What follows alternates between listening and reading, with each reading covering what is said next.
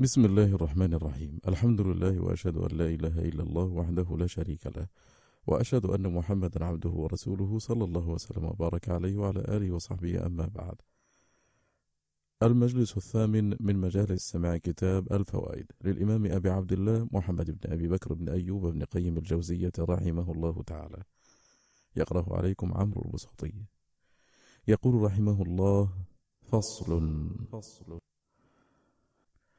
تكرر في القرآن جعل الأعمال القائمة بالقلب والجوارح سبب الهداية والإضلال.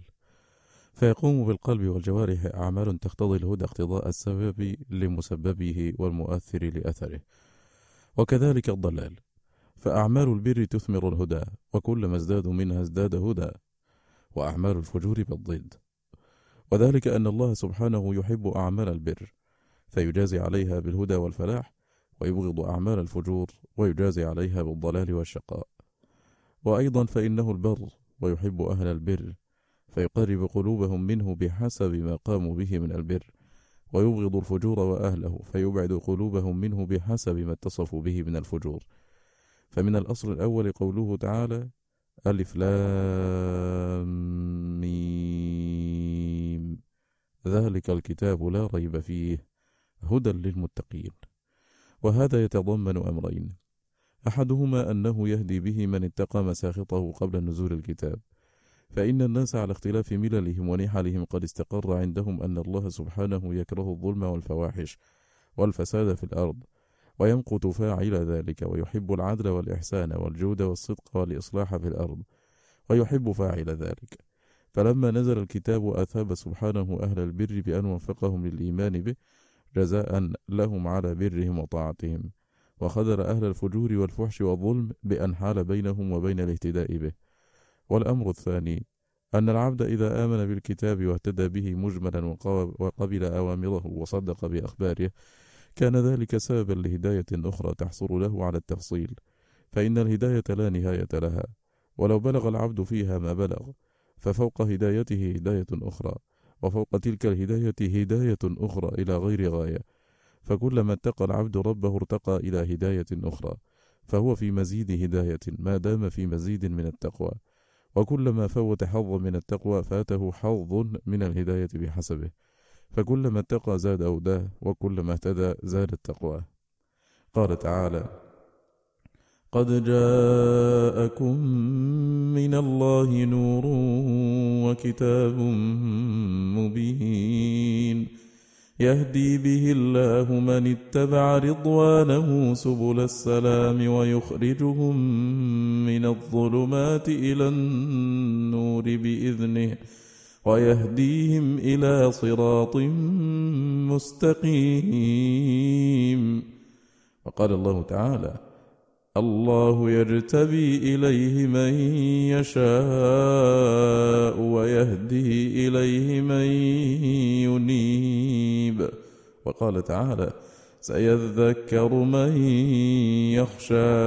وقال وما يتذكر إلا من ينيب. وقال إن الذين آمنوا وعملوا الصالحات يهديهم ربهم بإيمانهم. فهداهم أولا للإيمان. فلما آمنوا هداهم بالإيمان هداية بعد هداية. ونظير هذا قوله ويزيد الله الذين اهتدوا هدى.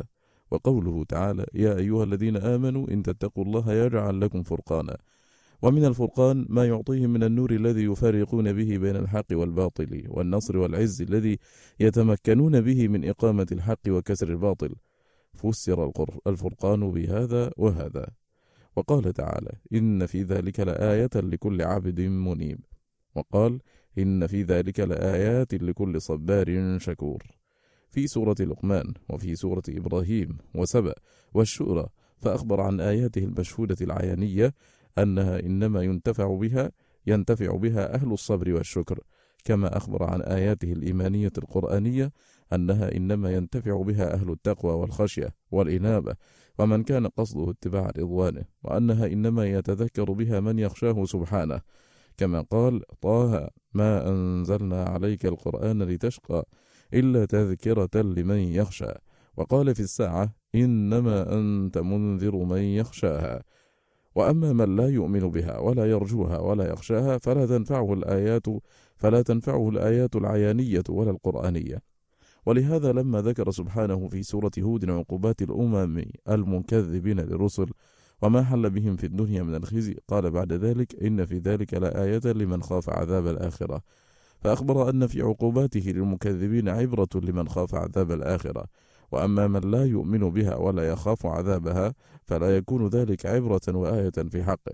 وإذا سمع ذلك قال لم يزل في الدهر الخير والشر والنعيم والبؤس والسعادة والشقاوة وربما أحال ذلك على أسباب فلكية وقوى نفسانية. وإنما كان الصبر والشكر سببا لانتفاع صاحبهما بالآيات لأن الإيمان ينبني على الصبر والشكر فنصفه صبر ونصفه شكر. فعلى حسب صبر العبد وشكره تكون قوة إيمانه وآيات الله إنما ينتفع بها من آمن بالله وآياته ولا يتم له الإيمان إلا بالصبر والشكر. فإن رأس الشكر التوحيد ورأس الصبر ترك إجابة داعي الهوى. فإذا كان مشركا متبعا هواه لم يكن صابرا ولا شكورا فلا تكون الآيات نافعة له ولا مؤثرة فيه إيمانا. فصل. فصل. وأما الأصل الثاني وهو اقتضاء الفجور والكذب والكبر للضلال فكثير أيضا في القرآن. كقوله تعالى يضل به كثيرا ويهدي به كثيرا وما يضل به إلا الفاسقين. الذين ينقضون عهد الله من بعد ميثاقه ويقطعون ما أمر الله به أن يوصل ويفسدون في الأرض. أولئك هم الخاسرون. وقال تعالى يثبت الله الذين آمنوا بالقول الثابت في الحياة الدنيا وفي الآخرة ويضل الله الظالمين ويفعل الله ما يشاء. وقال تعالى فما لكم في المنافقين فئتين والله أركسهم بما كسبوا. وقال تعالى وقالوا قلوبنا غلف بل لعنهم الله بكفرهم فقليلا ما يؤمنون. وقال تعالى ونقلب أفئدتهم وأبصارهم كما لم يؤمنوا به أول مرة. فأخبر أنه عاقبهم على تخلفهم عن الإيمان لما جاءهم وعرفوه وأعرضوا عنه بأن قلب أفئدتهم وأبصارهم وحال بينهم وبين الإيمان. كما قال تعالى يا أيها الذين آمنوا استجيبوا لله وللرسول إذا دعاكم لما يحييكم واعلموا أن الله يحول بين المرء وقلبه.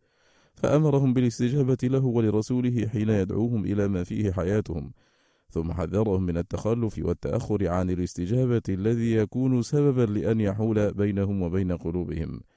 وقال تعالى فلما زاغوا أزاغ الله قلوبهم والله لا يهدي القوم الفاسقين وقال تعالى كلا بل ران على قلوبهم ما كانوا يكسبون فأخبر سبحانه أن كسبهم غطى على قلوبهم وحال بينها وبين الإيمان بآياته فقالوا أساطير الأولين. وقال تعالى في المنافقين نسوا الله فنسيهم فجزاهم على نسيانهم له أن نسيهم فلم يذكرهم بالهدى والرحمة وأخبر أنه أنساهم أنفسهم فلم يطلبوا كمالها بالعلم النافع والعمل الصالح وهم الهدى وهم الهدى ودين الحق فأنساهم طلب ذلك ومحبته ومعرفته والحرص عليه عقوبة لنسيانهم له. وقال تعالى في حقهم أولئك الذين طبع الله على قلوبهم واتبعوا أهواءهم والذين اهتدوا زادهم هدى وآتاهم تقواهم.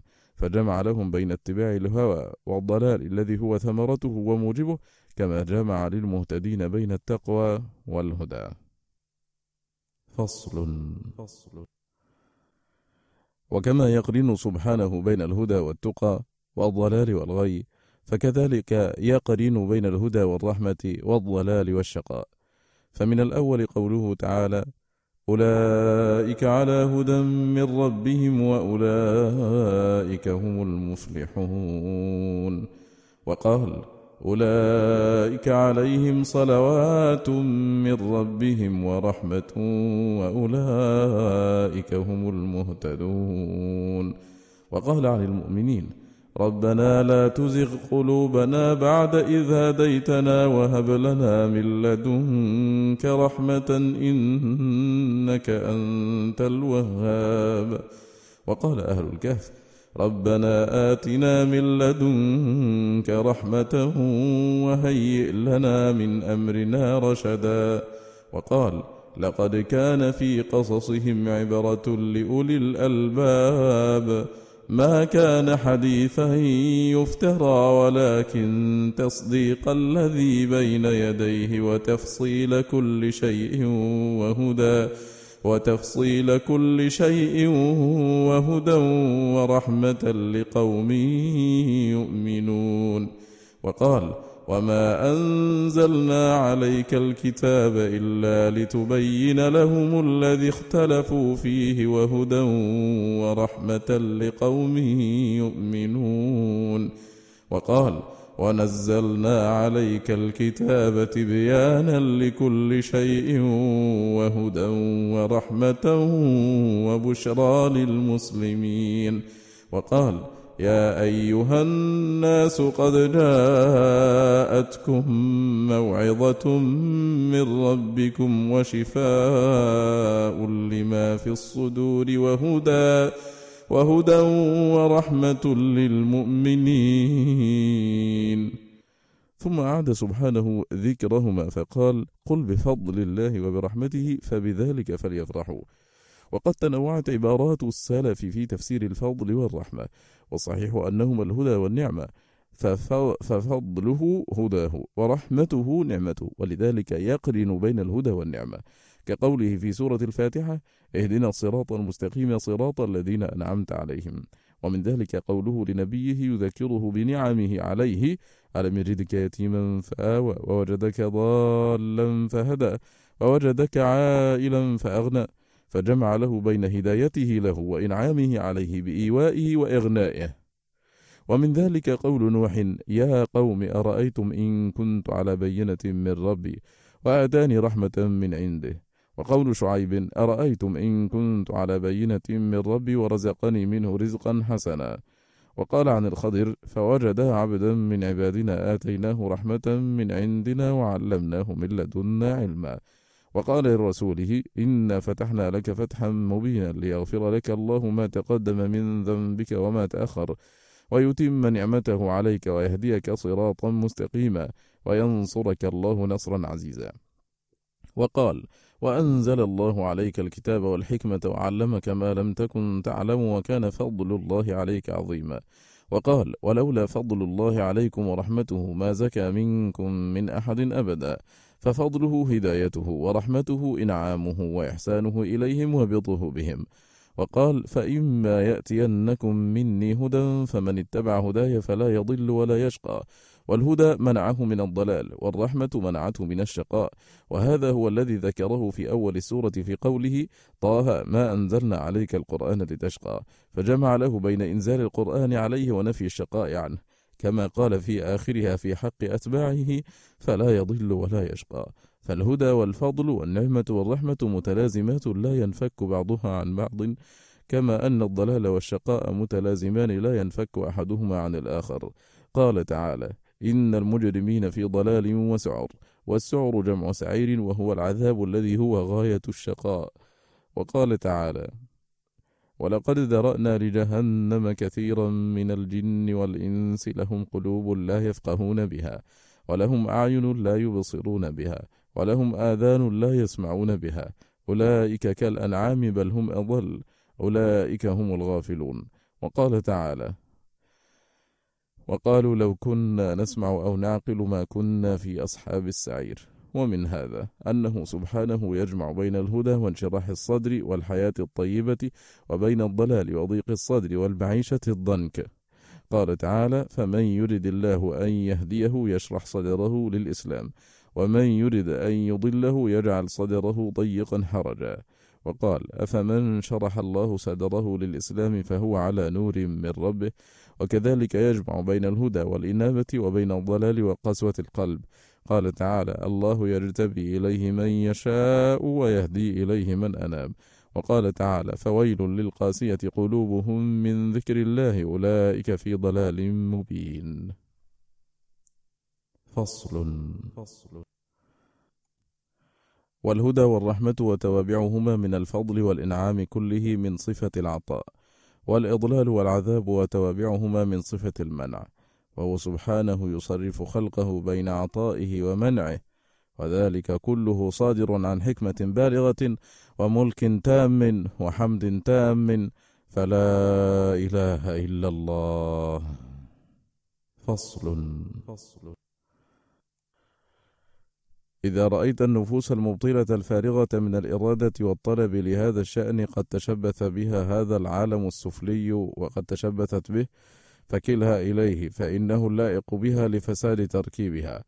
ولا تنقش عليها ذلك فإنه سريع الانحلال عنها ويبقى تشبثها به مع انقطاعه عنها عذابا عليها بحسب ذلك التعلق.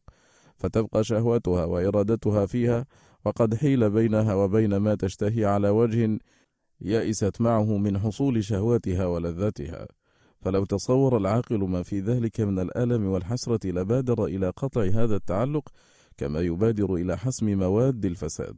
ومع هذا فإنه ينال نصيبه من ذلك وقلبه وهمه متعلق بالمطلب الأعلى. والله المستعان. فصل. فصل. إياك والكذب. فإنه يفسد عليك تصور المعلومات على ما هي عليه ويفسد عليك تصويرها وتعليمها للناس.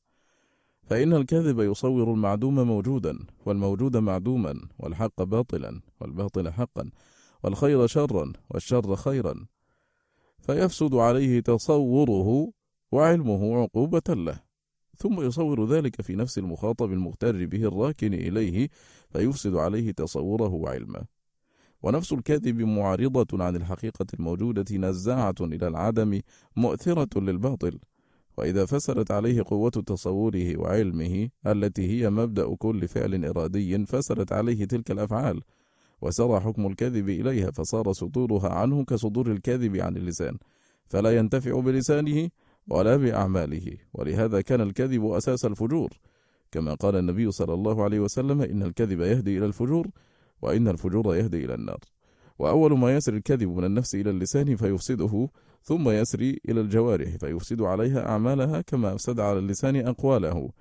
فيعم الكذب أقواله وأعماله وأحواله فيستحكم عليه الفساد ويترامى داؤه إلى الهلكة إن لم يتداركه الله بدواء الصدق يقلع تلك المادة من أصلها. ولهذا كان أصل أعمال القلوب كلها الصدق. وأضدادها من الرياء والعجب والكبر والفخر والخيلاء والبطر والأشر والعجز والكسل والجبن والمهانة وغيرها أصلها الكذب. فكل عمل صالح ظاهر أو باطن فمنشأه الصدق وكل عمل فاسد ظاهر أو باطن فمنشأه الكذب.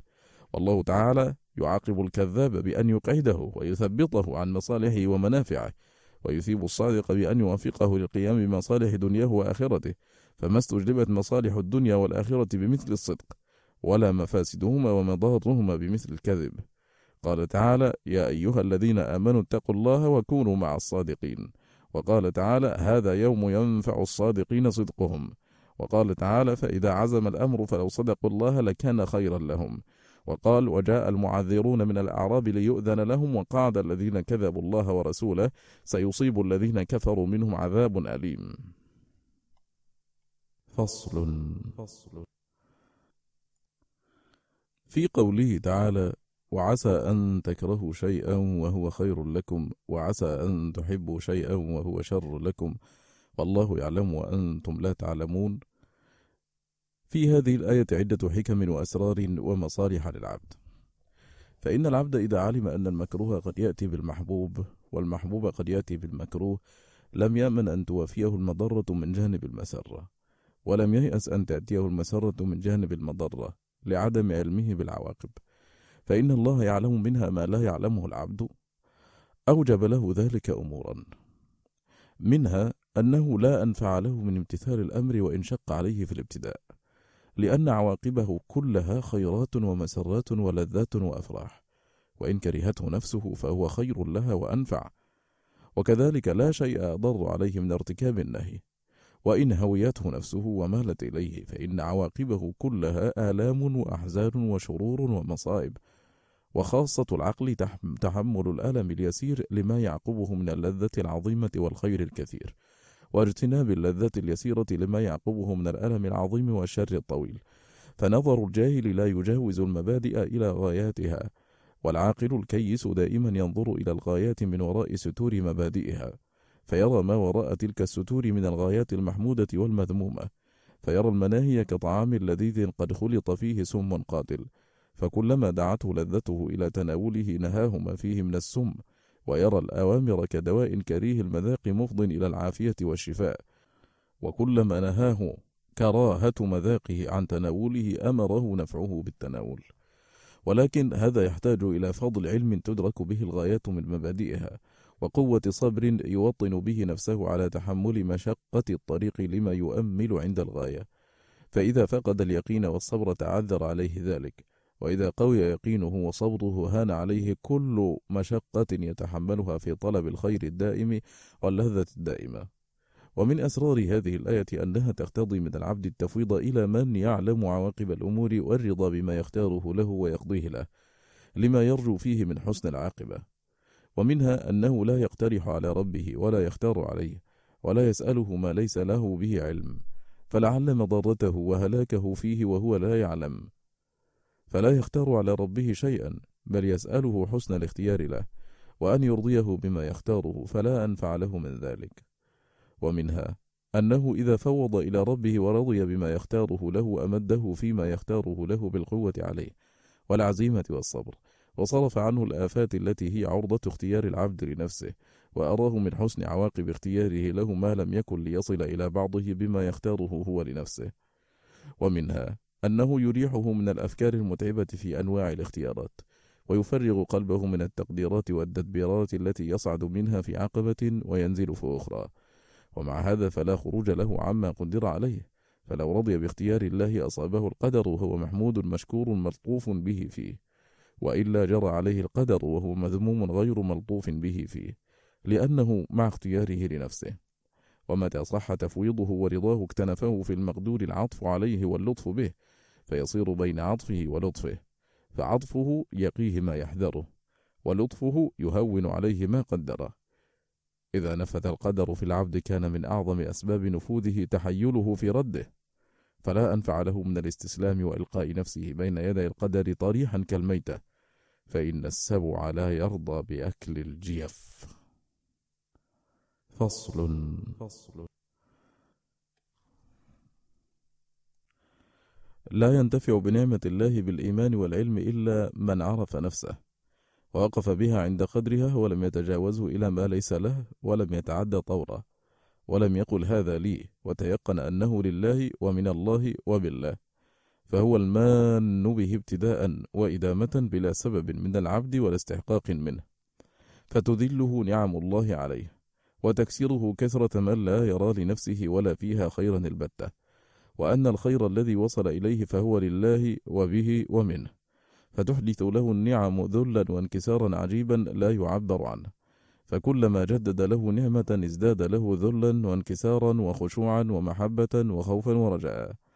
وهذا نتيجة علمين شريفين علمه بربه وكماله وبره وغناه وجوده وإحسانه ورحمته وأن الخير كله في يديه وهو ملكه يؤتي منه من يشاء ويمنع منه من يشاء وله الحمد على هذا وهذا أكمل حمد وأتمه. وعلمه بنفسه ووقوفه على حدها وقدرها ونقصها وظلمها وجهلها وأنها لا خير فيها البتة ولا لها ولا بها ولا منها. وأنها ليس لها من ذاتها إلا العدم فكذلك من صفاتها وكمالها ليس لها إلا العدم الذي لا شيء أحقر منه ولا أنقص. فما فيها من الخير تابع لوجودها الذي ليس إليها ولا بها. فإذا صار هذان العلمان صبغة لها لا صبغة على لسانها علمت حينئذ أن الحمد كله لله والأمر كله له والخير كله في يديه وأنه هو المستحق للحمد والثناء والمدح دونها. وأنها هي أولى بالذم والعيب واللوم ومن فاته التحقق بهذين العلمين تلونت به أقواله وأعماله وأحواله وتخبطت عليه ولم يهتدي إلى الصراط المستقيم الموصل له إلى الله. فإيصال العبد بتحقيق هاتين المعرفتين علما وحالا وانقطاعه بفواتهما وهذا معنى قولهم من عرف نفسه عرف ربه فإنه من عرف نفسه بالجهل والظلم والعيب والنقائص والحاجة والفقر والذل والمسكنة والعدم عرف ربه بضد ذلك فوقف بنفسه عند قدرها ولم يتعد بها طورها وأثنى على ربه ببعض ما هو أهله وانصرفت قوة حبه وخشيته ورجائه وإنابته وتوكله إليه وحده وكان أحب شيء إليه وأخوف شيء عنده وأرجاه له وهذا هو حقيقة العبودية والله المستعان. ويحكى أن بعض الحكماء كتب على باب بيته إنه لن ينتفع بحكمتنا إلا من عرف نفسه ووقف بها عند قدرها فمن كان كذلك فليدخل وإلا فليرجع حتى يكون بهذه الصفة. فصل. فصل الصبر على الشهوة أسهل من الصبر على ما توجبه الشهوة فإنها إما أن توجب ألما وعقوبة وإما أن تقطع لذة أكمل منها وإما أن تضيع وقتا إضاعته حسرة وندامة. وإما أن تثلم عرضا توفيره أنفع للعبد من ثلمه وإما أن تذهب مالا بقاؤه خير له من ذهابه وإما أن تضع قدرا وجاها قيامه خير من وضعه وإما أن تسلب نعمة بقاؤها ألذ وأطيب من قضاء الشهوة وإما أن تطرق لوضيع إليك طريقا لم يكن يجدها قبل ذلك وإما أن تجلب هما وغما وحزنا وخوفا لا يقارب لذة الشهوة. وإما أن تنسي علما ذكره ألذ من نيل الشهوة وإما أن تشمت عدوا وتحزن وليا وإما أن تقطع الطريق على نعمة مقبلة وإما أن تحدث عيبا يبقى صفة لا تزول فإن الأعمال تورث الصفات والأخلاق. فصل. فصل للأخلاق حد متى جاوزته صارت عدوانا ومتى قصرت عنه كان نقصا ومهانة. فللغضب حد وهو الشجاعة المحمودة والأنفة من الرذائل والنقائص وهذا كماله. فإذا جاوز حده تعدى صاحبه وجار وإن نقص عنه جابنا ولم يأنف من الرذائل. وللحرص حد وهو الكفاية في أمور الدنيا وحصول البلاغ منها.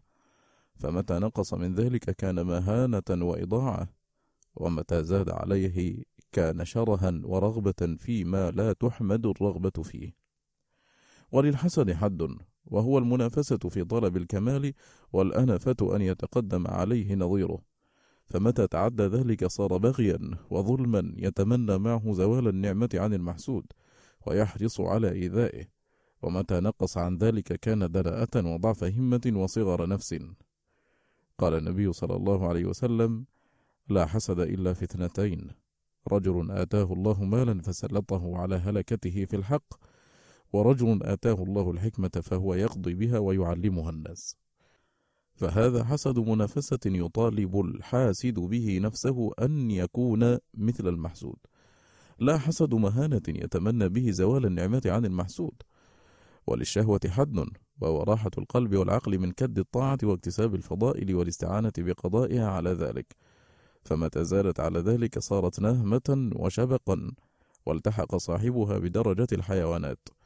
ومتى نقصت عنه ولم يكن فراغا في طلب الكمال والفضل كانت ضعفا وعجزا ومهانة.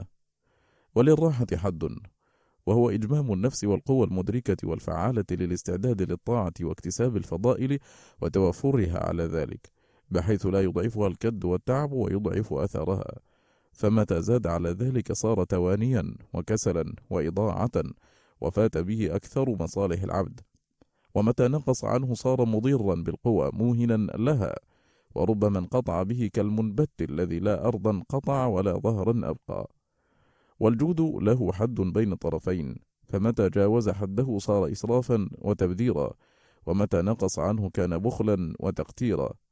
وللشجاعة حد متى جاوزته صارت تهورا ومتى نقصت عنه صارت جبنا وخورا. وحدها الإقدام في مواضع الإقدام والإحجام في مواضع الإحجام. كما قال معاوية لعمرو بن العاص أعياني أن أعرف شجاعا أنت أم جبانا. تقدم حتى أقول من أشجع الناس وتجبن حتى أقول من أجبن الناس. فقال شجاع إذا أمكنتني فرصة فإن لم تكن لي فرصة فجبان. والغيرة لها حد. إذا جاوزته صارت تهمة وظنا سيئا بالبريء وإن قصرت عنه كانت تغافلا ومبادئ دياثة. وللتواضع حد إذا جاوزه كان ذلا ومهانة ومن قصر عنه انحرف إلى الكبر والفخر. وللعز حد إذا جاوزه كان كبرا وخلقا مذموما وإن قصر عنه انحرف إلى الذل والمهانة. وضابط هذا كله العدل وهو الأخذ بالوسط الموضوع بين طرفي الإفراط والتفريط. وعليه بناء مصالح الدنيا والآخرة بل لا تقوم مصلحة البدن إلا به فإنه متى خرج بعض أخلاطه عن العدل وجاوزه أو نقص عنه ذهب من صحته وقوته بحسب ذلك. وكذلك الأفعال الطبيعية كالنوم والسهر والأكل والشرب والجماع والحركة والرياضة والخلوة والمخالطة وغير ذلك. إذا كانت وسطا بين الطرفين المذمومين كانت عدلا وإن انحرفت إلى أحدهما كانت نقصا وأثمرت نقصا. فمن أشرف العلوم وأنفعها علم الحدود ولا سيما حدود المشروع المأمور والمنهي. فأعلم الناس أعلمهم بتلك الحدود حتى لا يدخل فيها ما ليس منها ولا يخرج منها ما هو داخل فيها. قال تعالى الأعراب أشد كفرا ونفاقا وأجدر ألا يعلموا حدود ما أنزل الله على رسوله. فأعدل الناس من قام بحدود الأخلاق والأعمال والمشروعات معرفة وفعلا. وبالله التوفيق. فصل. فصل. قال أبو الدرداء رضي الله عنه يا حبذا نوم الأكياس وفطرهم. كيف يغبنون به قيام الحمقى وصومهم. والذرة من صاحب تقوى أفضل من أمثال الجبال عبادة من المغترين. وهذا من جواهر الكلام وأدله على كمال فقه الصحابة وتقدمهم على من بعدهم في كل خير رضي الله عنهم. فاعلم أن العبد إنما يقطع منازل السير إلى الله بقلبه وهمته لا ببدنه. والتقوى في الحقيقة تقوى القلوب لا تقوى الجوارح. قال تعالى ذلك ومن يعظم شعائر الله فإنها من تقوى القلوب. وقال تعالى لن ينال الله لحومها ولا دماؤها ولكن يناله التقوى منكم. وقال النبي صلى الله عليه وسلم التقوى ها هنا وأشار إلى صدره.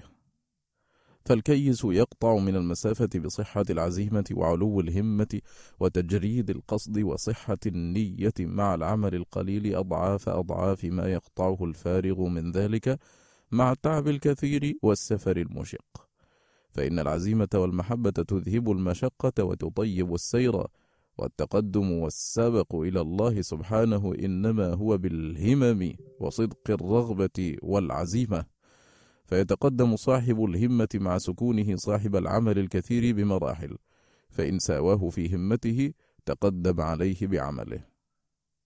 وهذا موضع يحتاج إلى تفصيل يوافق فيه الإسلام الإحسان. فأكمل الهدي هدي رسول الله صلى الله عليه وسلم. وكان موفيا كل واحد منهما حقه فكان مع كمال مع كماله وإرادته وأحواله مع الله يقوم حتى ترم قدمه ويصوم حتى يقال لا يفطر ويجاهد في سبيل الله ويخالط أصحابه ولا يحتجب عنهم ولا يترك شيئا من النوافل والأوراد لتلك الواردات التي تعجز عن حملها قوى البشر. والله تعالى أمر عباده أن يقوموا بشرائع الإسلام على ظواهرهم وحقائق الإيمان على بواطنهم ولا يقبل واحدا منهما إلا بصاحبه وقرينه. وفي المسند مرفوعا الإسلام علانية والإيمان في القلب. فكل إسلام ظاهر لا ينفذ صاحبه منه إلى حقيقة الإيمان الباطنة فليس بنافع حتى يكون معه شيء من الإيمان الباطن. وكل حقيقة باطنة لا يقوم صاحبها بشرائع الإسلام الظاهرة لا تنفع ولو كانت ما كانت فلو تمزق القلب بالمحبة والخوف ولم يتعبد بالأمر وظاهر الشرع لم ينجه ذلك من النار. كما أنه لو قام بظواهر الإسلام وليس في باطنه حقيقة الإيمان لم ينجه ذلك من النار. وإذا عرف هذا فالصادقون السائرون إلى الله والدار الآخرة قسمان. قسم صرفوا ما فضل من أوقاتهم بعد الفرائض إلى النوافل البدنية وجعلوها دأبهم من غير حرص منهم على تحقيق أعمال القلوب ومنازلها وأحكامها وإن لم يكونوا خالين من أصلها لكن هممهم مصروفة إلى الاستكثار من الأعمال. وقسم صرفوا ما فضل عن الفرائض والسنن إلى الاهتمام بصلاح قلوبهم وعكوفها على الله وحده والجمعية عليه وحفظ الخواطر والإرادات معه وجعلوا قوة تعبدهم بأعمال القلوب من تصحيح المحبة والخوف والرجاء والتوكل والإنابة. ورأوا أن أيسر نصيب من الواردات التي ترد على قلوبهم من الله أحب إليهم من كثير من التطوعات البدنية فإذا حصل لأحدهم جمعية ووارد أنس أو حب أو اشتياق أو انكسار وذل لم يستبدل به شيئا سواه البتة إلا أنه يجيء الأمر فيبادر إليه بذلك الوارد إن أمكنه. وإلا بادر إلى الأمر ولو ذهب الوارد. فإذا جاءت النوافل فها هنا معترك التردد. فإن أمكن القيام إليها به فذاك وإلا نظر في الأرجح والأحب إلى الله. هل هو القيام إلى تلك النافلة ولو ذهب وارده كإغاثة الملهوف وإرشاد ضال وجبر مكسور واستفادة إيمان ونحو ذلك؟ فها هنا ينبغي تقديم النافلة الراجحة. وما تقدمها لله رغبة فيه وتقربا إليه فإنه يرد عليه ما فات من وارده أقوى مما كان في وقت آخر. وإن كان الوارد أرجح من النافلة فالحزم له الاستمرار في وارده حتى يتوارى عنه فإنه يفوت والنافلة لا تفوت وهذا موضع يحتاج إلى فضل فقه في الطريق ومراتب الأعمال وتقديم الأهم منها فالأهم والله الموافق لذلك لا إله غيره ولا رب سواه. فصل. فصل. أصل الأخلاق المذمومة كلها الكبر والمهانة والدناءة وأصل الأخلاق المحمودة كلها الخشوع وعلو الهمة. فالفخر والبطر والأشر والعجب والحسد والبغي والخيلاء والظلم والقسوة والتجبر والإعراض وإباء قبول النصيحة والاستئثار وطلب العلو وحب الجاه والرئاسة وأن يحمد بما لم يفعل وأمثال ذلك كلها ناشئة من الكبر. وأما الكذب والخسة والخيانة والرياء والمكر والخديعة والطمع والفزع والجبن والبخل والعجز والكسل والذل لغير الله واستبدال الذي هو أدنى بالذي هو خير ونحو ذلك فكلها من المهانة والدناءة وصغر النفس. وأما الأخلاق الفاضلة كالصبر والشجاعة والعدل والمروءة والعفة والصيانة والجود والحلم والعفو والصفح والاحتمال والإيثار وعزة النفس عن الدناءات والتواضع والقناعة والصدق والإخلاص والمكافأة على الإحسان بمثله أو أفضل والتغافل عن زلات الناس وترك الاشتغال بما لا يعنيه وسلامة القلب من تلك الأخلاق المذمومة ونحو ذلك فكلها ناشئة عن الخشوع وعلو الهمة. والله سبحانه أخبر عن الأرض بأنها تكون خاشعة ثم ينزل عليها الماء فتهتز وتربو وتأخذ زينتها وبهجتها فكذلك المخلوق منها إذا أصابه حظه من التوفيق. وأما النار فطبعها العلو والإفساد ثم تخمد فتصير أحقر شيء وأذلة وكذلك المخلوق منها فهي دائما بين العلو إذا هاجت واضطربت وبين الخسة والدناءة إذا خمدت وسكنت. والأخلاق المذمومة تابعة للنار والمخلوق منها. والأخلاق الفاضلة تابعة للأرض والمخلوق منها. فمن علت همته وخشعت نفسه اتصف بكل خلق جميل. ومن دنت همته وطغت نفسه اتصف بكل خلق رذيل. فصل. فصل. المطلب الأعلى موقوف حصوله على همة عالية ونية صحيحة فمن فقدهما تعذر عليه الوصول إليه. فإن الهمة إذا كانت عالية تعلقت به وحده دون غيره وإذا كانت النية صحيحة سلك العبد الطريق الموصلة إليه فالنية تفرد له الطريق والهمة تفرد له المطلوب. فإذا توحد مطلوبه والطريق الموصلة إليه كان الوصول غايته. وإذا كانت همته سافلة تعلقت بالسفليات ولم تتعلق بالمطلب الأعلى. وإذا كانت النية غير صحيحة كانت طريقه غير موصلة إليه. فمدار الشأن على همة العبد ونيته. وهما مطلوبه وطريقه. ولا يتم له إلا بترك ثلاثة أشياء. العوائد والرسوم والأوضاع التي أحدثها الناس. الثاني هجر العوائق التي تعوقه عن إفراد مطلوبه وطريقه وقطعها. الثالث قطع علائق القلب التي تحول بينه وبين تجريد التعلق بالمطلوب. والفرق بينهما أن العوائق هي الحوادث الخارجية. والعلائق هي التعلقات القلبية بالمباحات ونحوها وأصل ذلك ترك الفضول التي تشغل عن المقصود من الطعام والشراب والمنام والخلطة فيأخذ من ذلك ما يعينه على طلبه ويرفض منه ما يقطعه عنه أو يضعف طلبه. والله المستعان. إلى هنا ينتهي مجلسنا هذا. على خير بإذن الله نلقاكم في مجلس آخر. وصلى الله وسلم وبارك على سيدنا محمد وآله وصحبه. والسلام عليكم ورحمة الله تعالى وبركاته.